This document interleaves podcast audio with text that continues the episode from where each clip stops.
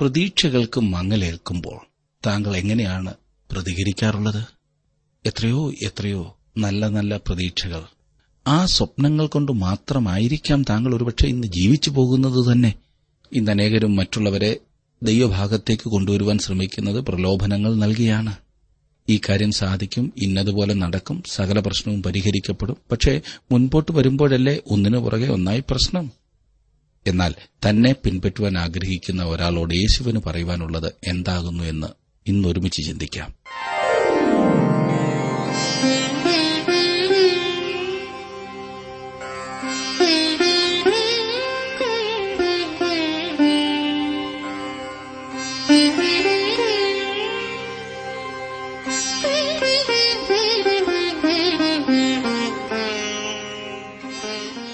W ആറിന്റെ വേദപഠന class ആരംഭിക്കുകയാണ്. ജീവസന്ദേശം.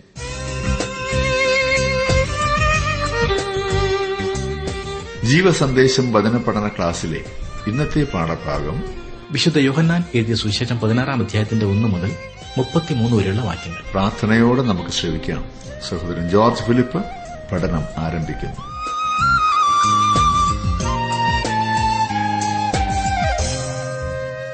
യോഹന്നാൻ എഴുതിയ സുവിശേഷം പതിനാറാം അധ്യായമാണ് ഇന്ന് നാം പഠിക്കുവാൻ പോകുന്നത്. മാളികമുറിയിലെ പ്രഭാഷണം ഈ അധ്യായത്തിൽ അവസാനിക്കുന്നു. തന്റെ സ്വന്തം ജനം തമ്മിൽ തമ്മിൽ സ്നേഹിക്കേണ്ടത് ആവശ്യമാണെന്ന് കഴിഞ്ഞ അധ്യായത്തിൽ കർത്താവ് പറഞ്ഞത് നാം കാണുകയുണ്ടായി. ഇത് നമ്മോടുള്ള ഒരു ശാസനയാണെന്ന കാര്യത്തിൽ സംശയമില്ല. നാം ആയിരിക്കേണ്ട രീതിയിലായിട്ടില്ല എന്ന് ഈ ശാസനയിൽ നിന്നും മനസ്സിലാക്കുവാൻ കഴിയുന്നു. നമുക്ക് തമ്മിൽ തമ്മിൽ സ്നേഹിക്കുന്നതിന് അമാനുഷികമായ സഹായം ആവശ്യമാണ്. നാം ക്രിസ്തുവിനോട് അനുരൂപരായി തീരേണ്ടത് ആവശ്യമാണെന്ന് യേശു നമ്മോട് കൽപ്പിക്കുന്നു. ലോകം നമ്മെ പകയ്ക്കുന്നതിന് അത് കാരണമാകും. അവൻ വന്നില്ലായിരുന്നു എങ്കിൽ അവർ പാപത്തെ അറിയുമായിരുന്നില്ല എന്ന് യേശു അവരോട് പറഞ്ഞു. അവരുടെ വ്യക്തിപരമായ പാപങ്ങൾ ഉണ്ടാകുമായിരുന്നില്ല എന്നല്ല അവൻ പറഞ്ഞത്. പിന്നെയോ അവൻ വന്നതിനാൽ അവരുടെ വ്യക്തിപരമായ പാപങ്ങൾ ലോകരക്ഷകനും മഹത്വത്തിന്റെ കർത്താവുമായവനെ ത്യജിക്കുന്ന പാപവുമായി തുലനം ചെയ്യുമ്പോൾ തീരെ നിസ്സാരമായി തീർന്നിരിക്കുന്നു എന്നാണ് അവൻ പറഞ്ഞത്. സ്വർഗത്തിൽ പ്രതിഫലങ്ങൾക്ക് കൂടുതൽ കുറവുണ്ടെന്ന് മാത്രമല്ല നരകത്തിൽ ശിക്ഷയ്ക്കും കൂടുതൽ കുറവുണ്ട് എന്നോർക്കണം. ഇന്ന് കർത്താവായ യേശുക്രിസ്തുവിനെക്കുറിച്ച് കേട്ടതിന് ശേഷം അവനെ ത്യജിക്കുവാൻ യേശുവിന്റെ സാന്നിധ്യം അനുഭവിച്ച ശേഷം അവനെ തള്ളിപ്പറയുവാൻ ഒരാൾ മുതിർന്നാൽ അവർ ഇസ്കുരിയോത്ത യൂതായെ പോലെയാണ്. അവനെ ത്യജിക്കുന്നതാണ് ഏറ്റവും വലിയ പാപം. അടുത്ത അധ്യായത്തിൽ യേശു അതിനെക്കുറിച്ചുള്ള മുന്നറിയിപ്പ് അവർക്ക് നൽകുന്നു. തന്റെ അസാന്നിധ്യത്തിൽ യേശു പരിശുദ്ധാത്മാവിനെ അയക്കും. പതിനാറാം അധ്യായത്തിന്റെ ഒന്നാം വാക്യത്തിൽ നാം കാണുന്നു നിങ്ങൾ ഇടറിപ്പോകാതിരിക്കാൻ ഞാനിത് നിങ്ങളോട് സംസാരിച്ചിരിക്കുന്നു. പതിനഞ്ചാം അധ്യായത്തിൽ പറഞ്ഞിരിക്കുന്ന കാര്യങ്ങളെക്കുറിച്ചാണ് ഇത് നിങ്ങളോട് സംസാരിച്ചിരിക്കുന്നു എന്ന് യേശു ഇവിടെ സൂചിപ്പിക്കുന്നത്. പതിനാറാം അധ്യായത്തിന്റെ ഒന്നും രണ്ടും മൂന്നും വാക്യങ്ങളിൽ നാം കാണുന്നത് അവർ നിങ്ങളെ പള്ളി പള്ളിഭ്രഷ്ടരാക്കും അത്രയുമല്ല നിങ്ങളെ കൊല്ലുന്നവൻ എല്ലാം ദൈവത്തിന് വഴിപാട് കഴിക്കുന്നു എന്ന് വിചാരിക്കുന്ന നാഴിക വരുന്നു. അവർ പിതാവിനെയും എന്നെയും അറിയായ കൊണ്ട് ഇങ്ങനെ ചെയ്യും. തങ്ങൾക്ക് ഈ വക കാര്യങ്ങൾ സംഭവിക്കുമ്പോൾ അവർ ഇടറിപ്പോകുവാൻ ഇടയാകരുത് എന്നതായിരുന്നു കർത്താവിന്റെ ഈ ഉപദേശം കൊണ്ടുള്ള ഉദ്ദേശം. സംഘടനകളുടെ നേതാക്കന്മാർ തങ്ങളുടെ സംഘടനയുടെ മഹത്വകരമായ ഭാവിയെക്കുറിച്ച് ചിത്രീകരിക്കുവാൻ തൽപരരാകുന്നത് സാധാരണയാണല്ലേ? ഏറ്റവും പ്രയോജനകരമായതിനെ ഉയർത്തിക്കാണിക്കുകയും പ്രയാസങ്ങളെയും നഷ്ടങ്ങളെയും ത്യാഗങ്ങളെയും മറച്ചുപിടിക്കുകയുമാണ് ലോകത്തിൽ കണ്ടുവരാറുള്ള പ്രവർത്തന രീതി നാളെ നാം ആരാകും എന്നവർ വാതോരാതെ സംസാരിക്കും. എന്നാൽ നമ്മുടെ കർത്താവിന്റെ രീതി അതിൽ നിന്നും എത്രയോ വ്യത്യസ്തമാണ്. നമുക്ക് സ്ഥലമൊരുക്കുവാൻ പോകുന്ന നമ്മുടെ കർത്താവ് നമ്മെ അവന്റെ അടുക്കൽ ചേർത്തുകൊള്ളുമെന്ന് പതിനാലാം അധ്യായത്തിൽ നമ്മുടെ കർത്താവ് പറഞ്ഞിട്ടുണ്ട്. എന്നാൽ നാം അവനെ അനുഗമിക്കുന്ന പക്ഷം സകലവും ത്യജിക്കുക എന്നതാണ് അതിൽ അർത്ഥമാക്കുന്നത് എന്നും യേശു പറഞ്ഞിട്ടുണ്ട്. കുറുനരികൾക്ക് കുഴിയും ആകാശത്തിലെ പറവുകൾക്ക് കൂടുമുണ്ട്. മനുഷ്യപുത്രനോ തലചായ്പാൻ ഇടമില്ല എന്ന് അവൻ പറഞ്ഞു. നാം അവനെ അനുഗമിക്കുന്നുവെങ്കിൽ നാം നമ്മുടെ ക്രൂശ് ചുമന്നുകൊണ്ട് അവനെ അനുഗമിക്കേണ്ടതാണ് എന്നും അവൻ അരുളി ചെയ്തു ഇവിടെ നാം അവനോടുകൂടെ കഷ്ടം സഹിച്ചാൽ അവിടെ അവനോടുകൂടെ വാഴും. അവൻ നിന്ദിക്കപ്പെടുകയും ത്യജിക്കപ്പെടുകയും ചെയ്തു. അവൻ വ്യസനപാത്രമായും രോഗം ശീലിച്ചവനായും ഇരുന്നു. തന്നെ അനുഗമിക്കുന്നവൻ ലോകത്തിൽ ആയിരിക്കുമെങ്കിലും ലോകക്കാരായിരിക്കയില്ല എന്നും ലോകം അവരെ പകയ്ക്കുമെന്ന് കർത്താവ് അവരോട് പറഞ്ഞു. അവയെല്ലാം അവൻ നല്ലവണ്ണം വ്യക്തമാക്കി അവന്റെ അനുഗാമികൾക്ക് ഇവിടെ ജീവിതം പ്രയാസമില്ലാത്തതായിരിക്കുമെന്ന് അവൻ ഒരിക്കലും പറഞ്ഞിരുന്നില്ല. എന്നാൽ പ്രഖ്യാപിത സഭ ക്രിസ്തുവിന്റെ നിലപാട് കൈക്കൊള്ളുന്നതിന് പകരം ലോകത്തിൽ ഇടപെട്ട് ലോകത്തെ വ്യത്യാസപ്പെടുത്തുവാൻ പോകുകയാണ് എന്ന് അവകാശവാദം മുഴക്കുകയാണ് ചെയ്യുന്നത്. എന്നാൽ ആയിരത്തി തൊള്ളായിരം വർഷങ്ങൾ കഴിഞ്ഞെങ്കിലും സഭയ്ക്ക് അത് കഴിഞ്ഞിട്ടില്ല എന്നതത്രേ വാസ്തവമില്ലേ? അവരുടെ ശ്രമത്തിലെല്ലാം ഇപ്പോഴും മതത്തെ ലോകത്തിന് ആകർഷകവും സ്വീകാര്യവുമാക്കുവാൻ ശ്രമിച്ചുകൊണ്ടാണ് ഇരിക്കുന്നത് എന്നെ ശ്രദ്ധിക്കുന്ന പ്രിയ സുഹൃത്തെ താങ്കൾ ദൈവവചനത്തിനു വേണ്ടി നിലകൊള്ളുമെങ്കിൽ ലോകം താങ്കളെ സ്നേഹിക്കുകയില്ല എന്ന് താങ്കൾക്ക് കാണുവാൻ കഴിയും. ക്രിസ്തുവിന് അനുഭവിക്കേണ്ടി വന്ന ശത്രുത താങ്കൾക്കും അനുഭവിക്കേണ്ടതായി വരും. നിങ്ങൾ ഇടറിപ്പോകാതിരിക്കാൻ ഞാനിത് നിങ്ങളോട് സംസാരിച്ചിരിക്കുന്നു എന്നാണ് ഭാവിയിൽ നാം കാണുവാൻ പോകുന്ന അല്ലെങ്കിൽ ഭാവിയിൽ സംഭവിക്കാൻ പോകുന്നത് എന്ന് ശിഷ്യന്മാർക്ക് മനസ്സിലാക്കി കൊടുത്തുകൊണ്ട് അവരെ നേരത്തെ തന്നെ ശക്തീകരിക്കുന്നതിനു വേണ്ടി മുന്നറിയിപ്പ് നൽകുകയാണ് കർത്താവ് ചെയ്തത്. അവൻ അവരെ അവസാനത്തോളം സ്നേഹിച്ചു എന്ന് നാം കാണുന്നു. താൻ അവരോടുകൂടെ ഉണ്ടായിരിക്കുമെന്നും അവൻ അവരോട് അരളി ചെയ്തു. എന്താണ് അവർക്ക് അഭിമുഖീകരിക്കേണ്ടതായിട്ടുള്ളത്? ആ കാര്യവും അവൻ അറിയാം. താൻ മുഖാന്തരം ഇടറേണ്ടതായ അവസരം അവർക്കുണ്ടാകുമെന്ന് യേശു അറിഞ്ഞിരുന്നു. ആ രാത്രി തന്നെ പത്രോസ് അവനെ തള്ളിപ്പറയും എന്ന് യേശു അറിഞ്ഞിരുന്നു. എന്താണ് അവർക്ക് സംഭവിക്കാൻ പോകുന്നത് എന്ന് അവർക്ക് മനസ്സിലാക്കി കൊടുത്തത് അവരെ ശക്തീകരിക്കുന്നതിനും അതിലെല്ലാറ്റിലും താൻ അവരെ നിലനിർത്തും എന്ന് മനസ്സിലാക്കേണ്ടതിനും അത്രേ. ഈ കാര്യങ്ങൾ അവൻ തന്റെ ശിഷ്യന്മാരോട് പറഞ്ഞത് അതിനത്രേ. അവർക്ക് ദൈവത്തോടുള്ള ഉത്തരവാദിത്വം ഉറപ്പാക്കേണ്ടതിനാണ് അവൻ മുമ്പ് കൂട്ടി ഈ വിവരങ്ങളൊക്കെ അവരെ അറിയിച്ചത്. അവൻ അവരോട് പറയുകയാണ് അവർ നിങ്ങളെ പള്ളിഭ്രഷ്ടരാക്കുമെന്ന്. പള്ളിയിൽ നിന്ന് പുറന്തള്ളും എന്നർത്ഥം. ഒരു യഹൂദനെ സംബന്ധിച്ചിടത്തോളം അക്കാലത്ത് പള്ളിഭ്രഷ്ടൻ ആയിത്തീരുക എന്നത് ഏറ്റവും നിന്ദ്യമായ കാര്യമായിരുന്നു. കർത്താവായ യേശുക്രിസ്തുവിന് വേണ്ടി നിലകൊള്ളുമ്പോൾ അവർക്കും അതുതന്നെയാണ് അനുഭവിക്കേണ്ടി വരുന്നത്. യഹൂദന്മാർ അവരെ ദൈവാലയത്തിൽ നിന്ന് പുറത്താക്കും. എന്നെ ശ്രദ്ധിക്കുന്ന പ്രിയ സുഹൃത്തെ താങ്കൾ കർത്താവിന് വേണ്ടി നിലകൊള്ളുവാൻ തീരുമാനിച്ചാൽ അത് താങ്കൾക്ക് ഏറ്റവും വിലപ്പെട്ടൊരു തീരുമാനമായിരിക്കും എന്ന കാര്യം ഞാൻ വീണ്ടും ഓർപ്പിക്കട്ടെ. പകയുടെ ഉൽപ്പത്തി എവിടെയാകുന്നു എന്ന് യേശു വീണ്ടും അവരെ പഠിപ്പിക്കുകയാണ്. അവർ പിതാവിനെ അറിയായ കൊണ്ടും യേശുക്രിസ്തുവിനെയും അറിയുന്നില്ല എന്ന്. അതുകൊണ്ടാണ് ലോകം ദൈവവചനത്തെയും വെറുക്കുന്നത്. യഥാർത്ഥ വിശ്വാസിയെ ലോകം പകയ്ക്കുന്നതിന്റെ കാരണവും അതത്രേ. നാലാം വാക്യത്തിൽ നാം കാണുന്നു അതിന്റെ നാഴിക വരുമ്പോൾ ഞാൻ അത് നിങ്ങളോട് പറഞ്ഞിട്ടുണ്ടെന്ന് നിങ്ങൾ ഓർക്കേണ്ടതിന് ഇത് നിങ്ങളോട് സംസാരിച്ചിരിക്കുന്നു. ആദിയിൽ ഇത് നിങ്ങളോട് പറയാഞ്ഞത് ഞാൻ നിങ്ങളോടുകൂടെ ഇരിക്കുകൊണ്ടത്രേ എന്നാണ് സംഭവിപ്പാൻ പോകുന്നത് എന്ന് അവരെ അറിയിക്കുകയും അതിനുവേണ്ടി അവരെ തയ്യാറാക്കുകയുമാണ് യേശു ചെയ്യുന്നത്. അതെ സുഹൃത്തെ കർത്താവ് എല്ലായ്പ്പോഴും നമ്മെ തയ്യാറാക്കുകയാണ് ചെയ്യുന്നത്. ദൈവത്തിന്റെ രീതി അതാകുന്നു എന്ന് എന്റെ കഴിഞ്ഞ കാലത്തിലെ അനുഭവങ്ങളിൽ നിന്നും എനിക്ക് മനസ്സിലാക്കുവാൻ കഴിഞ്ഞിട്ടുണ്ട്. എന്നെ തയ്യാറാക്കുകയാണ്. ഭാവിയിൽ സംഭവിപ്പാനിരിക്കുന്നതിനു വേണ്ടി കർത്താവ് നമ്മെ പരിശീലിപ്പിക്കുകയും തയ്യാറാക്കുകയും ചെയ്യുന്നു എന്ന് മറ്റുള്ളവരുടെ അനുഭവത്തിൽ നിന്നും സ്വന്തം അനുഭവത്തിൽ നിന്നും മനസ്സിലാക്കുവാൻ കഴിയുന്നു.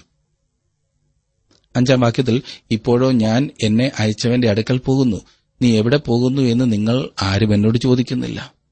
യേശു എവിടെ പോകുന്നു എന്ന് ശിമോൻ പത്രോസ് ചോദിച്ചു എന്നത് വാസ്തവം തന്നെ. എന്നാൽ ഒരു കൊച്ചുകുട്ടിയുടെ ചോദ്യമാണ് അവൻ ചോദിച്ചത്. അതാണ് വാസ്തവത്തിൽ എന്താണ് സംഭവിക്കാൻ പോകുന്നത് എന്ന കാര്യം ആരും തന്നെ ഗ്രഹിച്ചിട്ടില്ല എന്നത്രേ കർത്താവ് പറയുന്നത്. ആത്മീയമായ വിവേചന ശക്തി ഉപയോഗിച്ചുകൊണ്ട് ആരും തന്നെ ബുദ്ധിപരമായ ചോദ്യം ഇതേവരെയും ചോദിച്ചിട്ടില്ല. ആറാം വാക്യത്തിൽ എങ്കിലും ഇത് നിങ്ങളോട് സംസാരിക്കൊണ്ട് നിങ്ങളുടെ ഹൃദയത്തിൽ ദുഃഖം നിറഞ്ഞിരിക്കുന്നു. ഏതെങ്കിലും ഒരു സംഭവം യാതൊരുത്തരെയും ദുഃഖിതരോ നിരാശിതരോ ആക്കിക്കൂടാത്തതത്രേ. പ്രിയപ്പെട്ടവരുടെ വേർപാട് എന്നും നമ്മെ ദുഃഖത്തിൽ ആഴ്ത്തിക്കളയരുത്. ഏതെങ്കിലും അനുഭവം നമ്മെ തകർക്കരുത്. ഏഴാം വാക്യത്തിൽ എന്നാൽ ഞാൻ നിങ്ങളോട് സത്യം പറയുന്നു ഞാൻ പോകുന്നത് നിങ്ങൾക്ക് പ്രയോജനം. ഞാൻ പോകാഞ്ഞാൽ കാര്യസ്ഥൻ നിങ്ങളുടെ അടുക്കൽ വരികയില്ല. ഞാൻ പോയാൽ അവനെ നിങ്ങളുടെ അടുക്കൽ അയക്കും. ഞാൻ പോകുന്നത് നിങ്ങൾക്ക് പ്രയോജനം അഥവാ നിങ്ങൾക്ക് നല്ലത്. കർത്താവായ യേശു പോകുന്നത് എന്തുകൊണ്ടാണ് അവർക്ക് പ്രയോജനകരമായിരിക്കുന്നത്? അനേക കാരണങ്ങൾ എനിക്ക് പറയുവാൻ കഴിയും. കൂടുതൽ കാര്യങ്ങൾ നിങ്ങൾക്ക് ചിന്തിക്കുവാൻ കഴിയുമെന്നത്ര ഞാൻ കരുതുന്നത്. അവൻ ലോകത്തിലേക്ക് വന്നതിന്റെ ഉദ്ദേശം മരിക്കുക എന്നതായിരുന്നു എന്നതത്ര ഒരു കാരണം. മനുഷ്യപുത്രൻ ശുശ്രൂഷ ചെയ്യിക്കപ്പെടുവാനല്ല. ശുശ്രൂഷിപ്പാനും അനേകർക്കു വേണ്ടി തന്റെ ജീവനെ മറുവിലയായി കൊടുക്കുവാനും അത്രേ വന്നത്. അത് അവൻ നിവർത്തിച്ചു. അത് നിവർത്തിച്ചു കഴിയുമ്പോൾ പിതാവിന്റെ അടുത്തേക്ക് അവൻ മടങ്ങിപ്പോകും. കാരണം ഏത് കാര്യത്തിനു വേണ്ടി തന്നെ അയച്ചുവോ അത് അവൻ നിവർത്തിച്ചു കഴിഞ്ഞിരുന്നു. അവൻ ഈ ഭൂമിയിൽ വന്നപ്പോൾ നമ്മുടെ മനുഷ്യത്വം തന്റെ മേൽ ഏറ്റെടുക്കുകയാണ് ചെയ്തത്. ദൈവം സർവവ്യാപിയാണ് എന്നാൽ ഒരു മനുഷ്യനായി തീരുന്നതിൽ കൂടി യേശു തന്നെത്താൻ പരിമിതിപ്പെടുത്തി. അതായത് അവൻ ഗലീലയിലായിരുന്നപ്പോൾ അതേ സമയം അവന് ബഥാനിയിലായിരിക്കാൻ കഴിഞ്ഞിരുന്നില്ല എന്നർത്ഥം. അവൻ അവിടെ ഉണ്ടായിരുന്നുവെങ്കിൽ തങ്ങളുടെ സഹോദരൻ മരിക്കയില്ലായിരുന്നു എന്ന് മാർത്തയും മറിയും യേശുവിനെ ഓർമ്മിപ്പിച്ച കാര്യം ഓർക്കുന്നുണ്ടല്ലോ. വേറൊരു വിധത്തിൽ പറഞ്ഞാൽ ഇന്ന് കർത്താവായി യേശുക്രിസ്തു തന്റെ മനുഷ്യ ശരീരത്തിൽ ലോകത്തുണ്ടായിരുന്നുവെങ്കിൽ അവന് ഞാനായിരിക്കുന്ന ഈ സ്ഥലത്തും അതേ സമയത്ത് നിങ്ങളായിരിക്കുന്നിടത്തും ഉണ്ടായിരിക്കാൻ കഴിയുമായിരുന്നില്ല. അതുകൊണ്ടാണ് അവൻ അവരോട് പറയുന്നത് പരിശുദ്ധാത്മാവിനെ അവൻ അവർക്ക് അയച്ചു കൊടുക്കുമെന്ന്. പരിശുദ്ധാത്മാവ് എല്ലാ സ്ഥലത്തും ഉണ്ടായിരിക്കും. അവൻ ഇന്ന് എന്നോടുകൂടിയുണ്ട്. അതേസമയം നിങ്ങളോടുകൂടിയും ഉണ്ട്. അത് നല്ലതും പ്രയോജനകരവുമാകുന്നു എന്ന് യേശുക്രിസ്തു പറയുന്നു. കാര്യസ്ഥനെ അതെ ആശ്വാസപ്രദനെ അവൻ അയക്കും. അവൻ നമ്മുടെ അടുക്കൽ വരികയും നമ്മിൽ വസിക്കുകയും ചെയ്യും.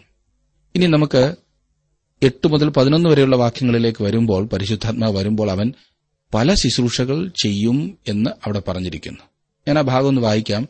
പതിനാറാം അധ്യായത്തിന്റെ എട്ട് മുതൽ പതിനൊന്ന് വരെയുള്ള വാക്യങ്ങൾ. അവൻ വന്ന് പാപത്തെക്കുറിച്ചും നീതിയെക്കുറിച്ചും ന്യായവിധിയെക്കുറിച്ചും ലോകത്തിന് ബോധം വരുത്തും. അവർ എന്നിൽ വിശ്വസിക്കായകൊണ്ട് പാപത്തെക്കുറിച്ചും ഞാൻ പിതാവിന്റെ അടുക്കൽ പോകുകയും നിങ്ങൾ ഇനി എന്നെ കാണാതിരിക്കുകയും ചെയ്യുന്നതുകൊണ്ട് നീതിയെക്കുറിച്ചും ഈ ലോകത്തിന്റെ പ്രഭു വിധിക്കപ്പെട്ടിരിക്കൊണ്ട് ന്യായവിധിയെക്കുറിച്ചും തന്നെ ബോധം വരുത്തും എന്നതിന് ഇവിടെ മൂലഭാഷയിൽ ഉപയോഗിച്ചിരിക്കുന്ന വാക്ക് നിയമപരമായി ഉപയോഗിക്കുന്ന വാക്കാണ്. പരിശുദ്ധാത്മാവ് വരുമ്പോൾ അവൻ ഒരു ന്യായാധിപൻ കുറ്റബോധം വരുത്തുന്നത് പോലെയുള്ള തെളിവുകൾ ചൂണ്ടിക്കാണിക്കുന്നത് ഇവിടെ പറയുകയാണ്.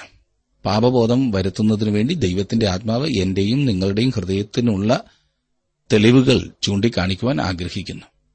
അത് വാസ്തവത്തിൽ ഒരു തീരുമാനത്തിൽ എത്തിക്കുകയും ചെയ്യുന്നു. കർത്താവായ യേശുക്രിസ്തുവിൽ വിശ്വസിക്കുകയും ആശ്രയിക്കുകയും ചെയ്യുന്നതിനു മുമ്പായി പാപബോധം ഉളവാകേണ്ടത് ആവശ്യമത്രേ. അതുകൊണ്ടാണ് ഏറ്റുപറത്തിൽ പാപം ഏറ്റുപറഞ്ഞ് ഉപേക്ഷിക്കേണ്ടത് ആവശ്യമാണ്. ഇന്ന് ലോകത്തിൽ പരിശുദ്ധാത്മാവിന്റെ ശുശ്രൂഷയുടെ ഫലമായി മൂന്ന് കാര്യങ്ങളാണ് ബോധ്യമാകുന്നത്. പാപത്തെക്കുറിച്ചും നീതിയെക്കുറിച്ചും ന്യായവിധിയെക്കുറിച്ചും. ആ പാപം എന്താകുന്നു എന്ന് നമ്മുടെ കർത്താവ് വിശദീകരിക്കുന്നു. അവർ എന്നിൽ വിശ്വസിക്കായക കൊണ്ടുള്ള പാപം. ലോകത്തിലേക്കും ഏറ്റവും വലിയ പാപം എന്താണ്? കൊലപാതകമാണോ? അല്ല. ഈ കാലത്തെ ഏറ്റവും വലിയ പാപികൾ ആരാണ്? അത് ഒരുപക്ഷെ താങ്കളായിരിക്കാം.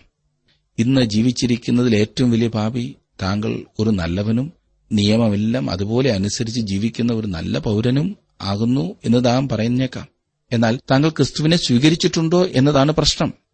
ആ വലിയ ചോദ്യത്തിന് മറുപടി കൊടുക്കണം. അവിശ്വാസം എന്നത് ഒരു അവസ്ഥയാണ്. താങ്കൾ ക്രിസ്തുവിനെ വിശ്വസിക്കാതെ ഇരിക്കുന്നുവെങ്കിൽ അതിന് പ്രതിവിധിയില്ല.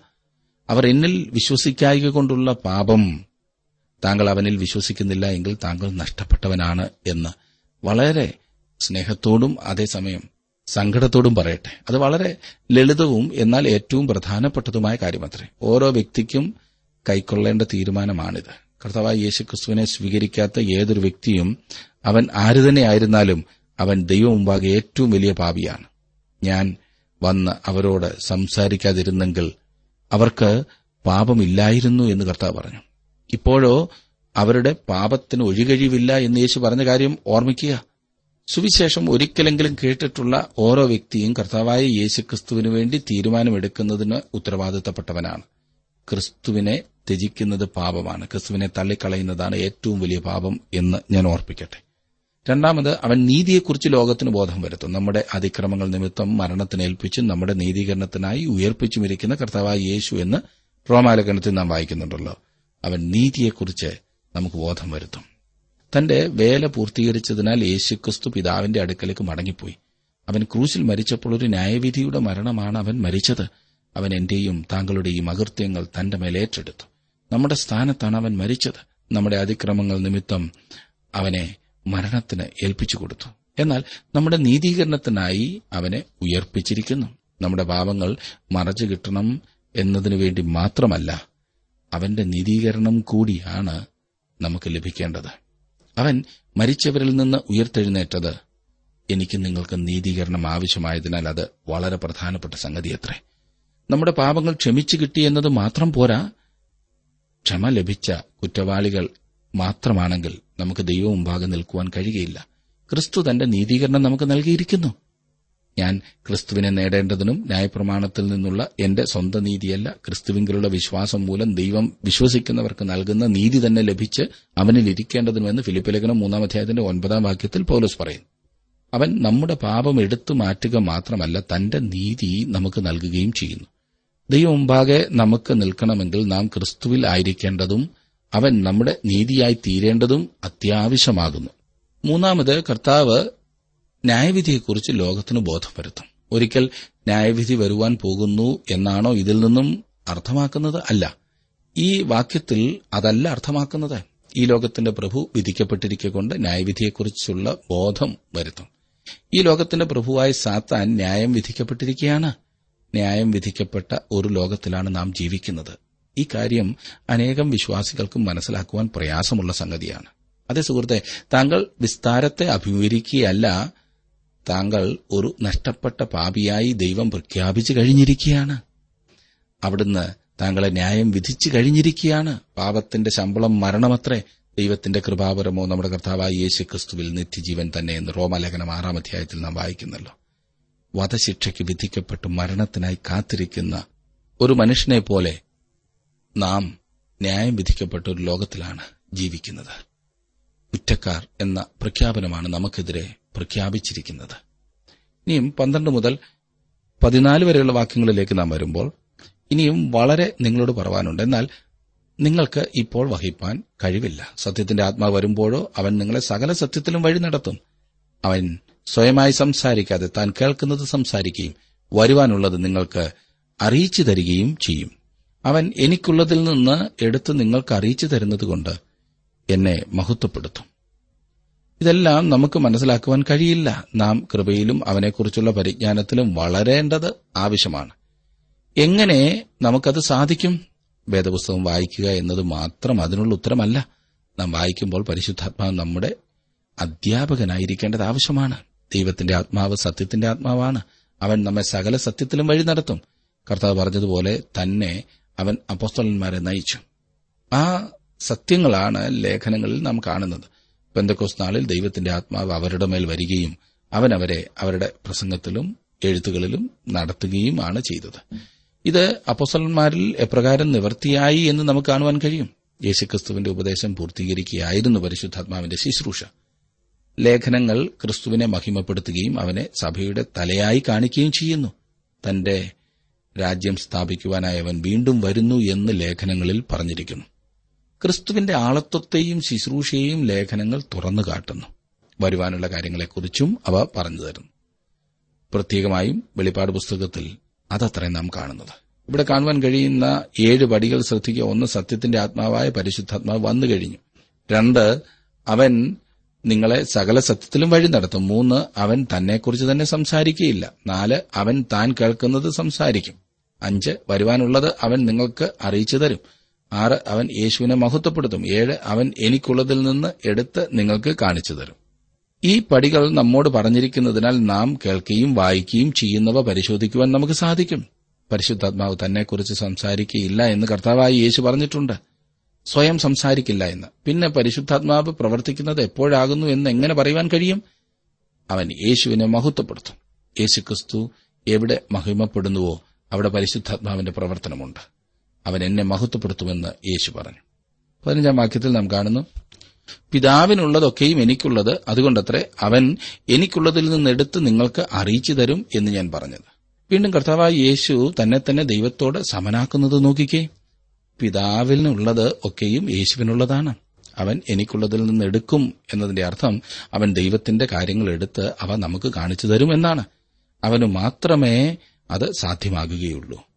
ഒന്ന് കുരന്തിയർ രണ്ടാം അധ്യായത്തിന്റെ ഒൻപതും പത്തും വാക്യങ്ങളിൽ ദൈവം തന്നെ സ്നേഹിക്കുന്നവർക്ക് ഒരുക്കിയിട്ടുള്ളത് കണ്ണ് കണ്ടിട്ടില്ല ചെവി കേട്ടിട്ടില്ല ഒരു മനുഷ്യന്റെയും ഹൃദയത്തിൽ തോന്നിയിട്ടുമില്ല എന്ന് എഴുതിയിരിക്കുന്നത് പോലെ തന്നെ നമുക്കോ ദൈവം തന്റെ ആത്മാവിനാൽ വെളിപ്പെടുത്തിയിരിക്കുന്നു. ആത്മാവ് സകലത്തെയും ദൈവത്തിന്റെ ആഴങ്ങളെയും ആരായുന്നു എന്ന് നാം കാണും.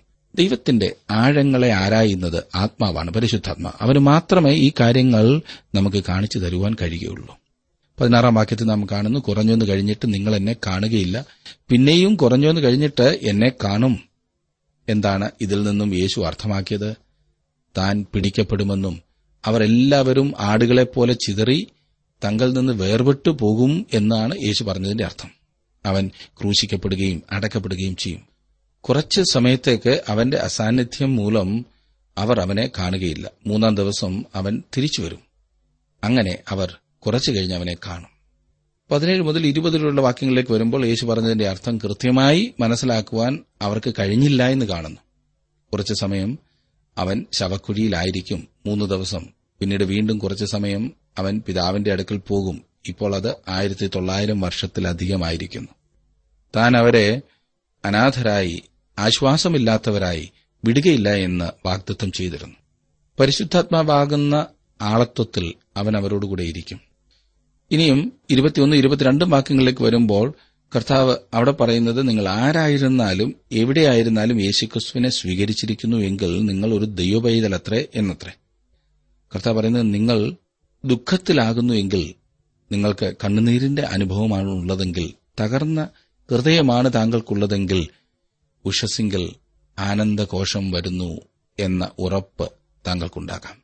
താങ്കളുടെ ജീവിതത്തിൽ അവൻ സന്തോഷം നൽകുന്ന ദൈവമാകും. നാം അവന്റെ സന്നിധിയിൽ ചെന്ന് ചേർന്നിട്ട് ഈ ലോക ജീവിതത്തെക്കുറിച്ച് തിരിഞ്ഞു നോക്കുമ്പോൾ നമുക്ക് എന്തെങ്കിലും ദുഃഖമുണ്ടായാൽ അത് അവന് വേണ്ടി കൂടുതൽ കഷ്ടത സഹിക്കുവാൻ കഴിഞ്ഞില്ലല്ലോ എന്നതിന്റെ ദുഃഖം മാത്രമായിരിക്കും.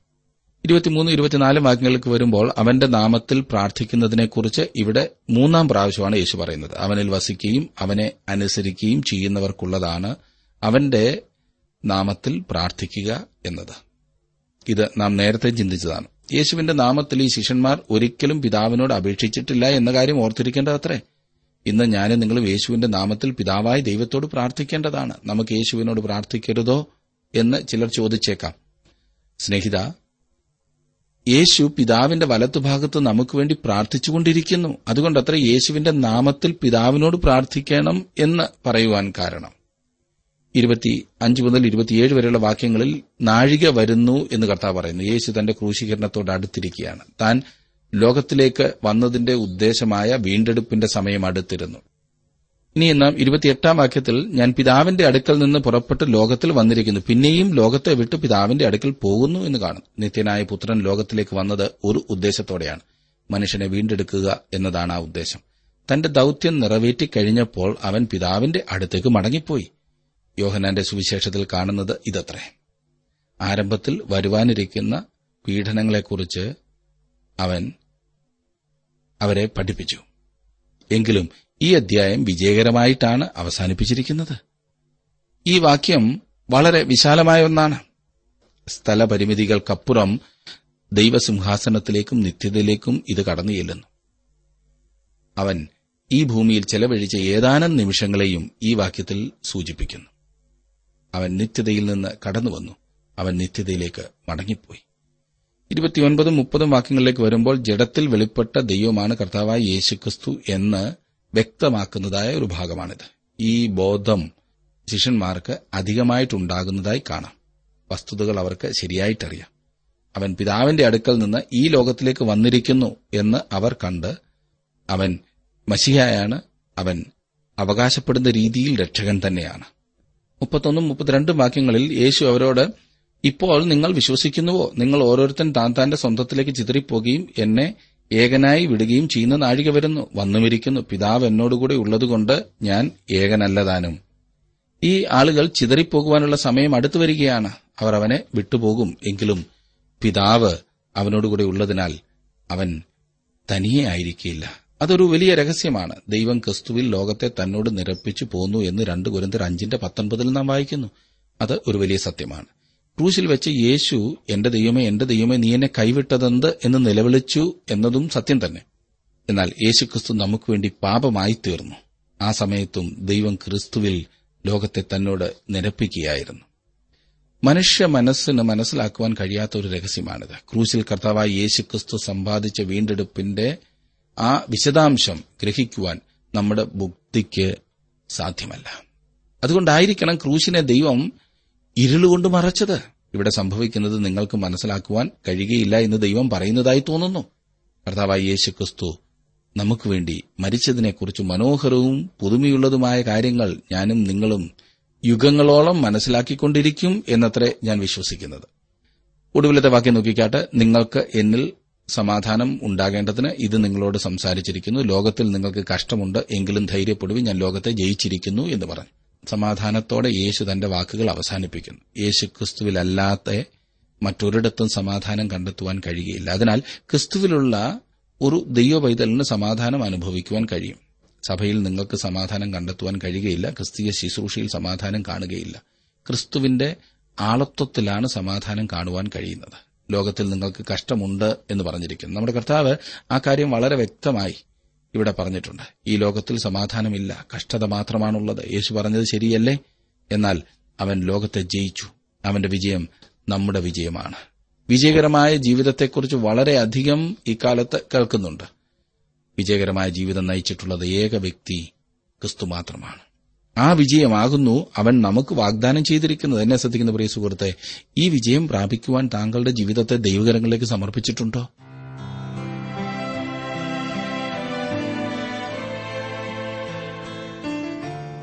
ഇന്നത്തെ ജീവസന്ദേശ പഠന ക്ലാസ്സിലൂടെ ഞങ്ങളെ ശ്രദ്ധിച്ച എല്ലാ പ്രിയ ശ്രോതാക്കളോടുമുള്ള നന്ദിയെ അറിയിക്കട്ടെ.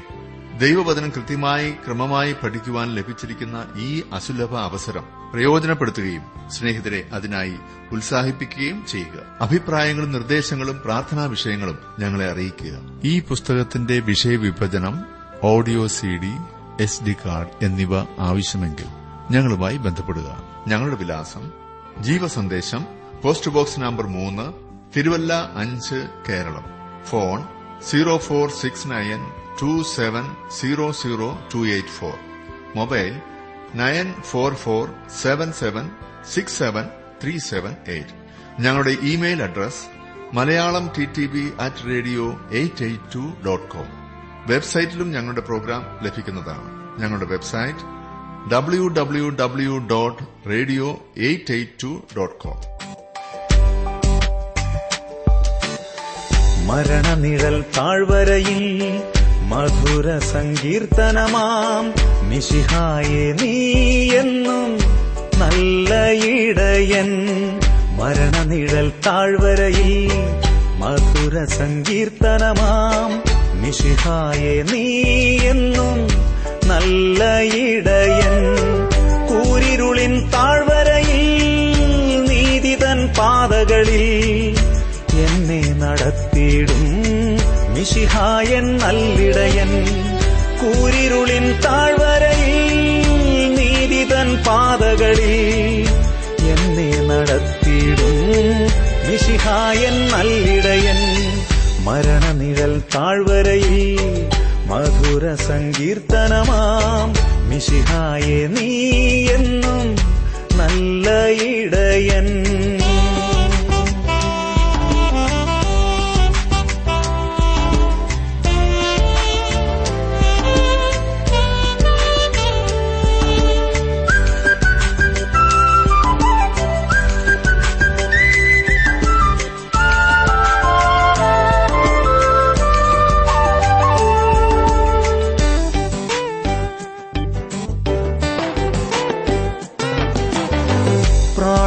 കുളിരേകിടും പച്ചപ്പുൽപ്പുറങ്ങളിൽ സ്വച്ഛമാം നദിയുടെ തീരത്തെന്നെ നയിച്ചിടും. പ്രാണനു കുളിരേകിടും. പച്ചപ്പുൽപ്പുറങ്ങളിൽ സ്വച്ഛമാം നദിയുടെ തീരത്തെന്നെ നയിച്ചിടും. ശത്രുക്കൾ മുൻപാകെ ശിരസിൽ തന്നെ അഭിഷേക തൈലം പകർന്നിടും. എൻ പാനപാത്രം നിറഞ്ഞു കവിഞ്ഞിടും. മരണനിഴൽ താഴ്വരയിൽ മധുര സങ്കീർത്തനമാം. നിശിഹായേ നീ